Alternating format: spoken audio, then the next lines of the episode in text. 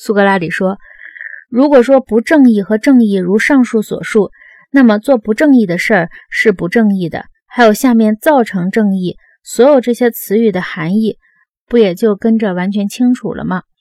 格劳孔说：“怎么会的？”苏格拉底说：“因为他们完全像健康和疾病，不同点仅在于后者是肉体上的，前者是心灵上的。”格劳孔说：“怎么会这样？”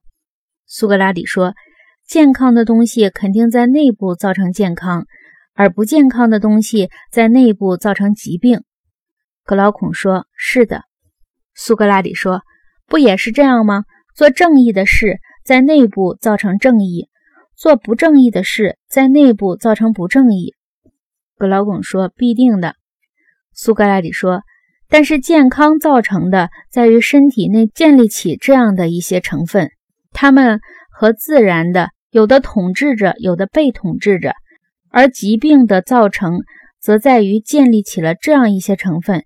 他们仅自然的有的统治着，有的被统治着。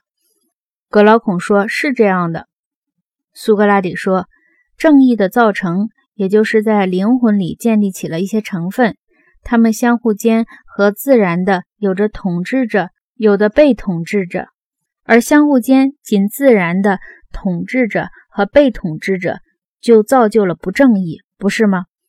格劳孔说：“的确是的。”苏格拉底说：“因此看来，美德似乎是一种心灵的健康，美和坚强有力；而邪恶则似乎是心灵的一种疾病，丑和软弱无力。”格劳孔说：“是这样。”苏格拉底说：“因此不也是这样吗？”实践做好事儿，能够养成美德；实践做丑事，能够养成邪恶。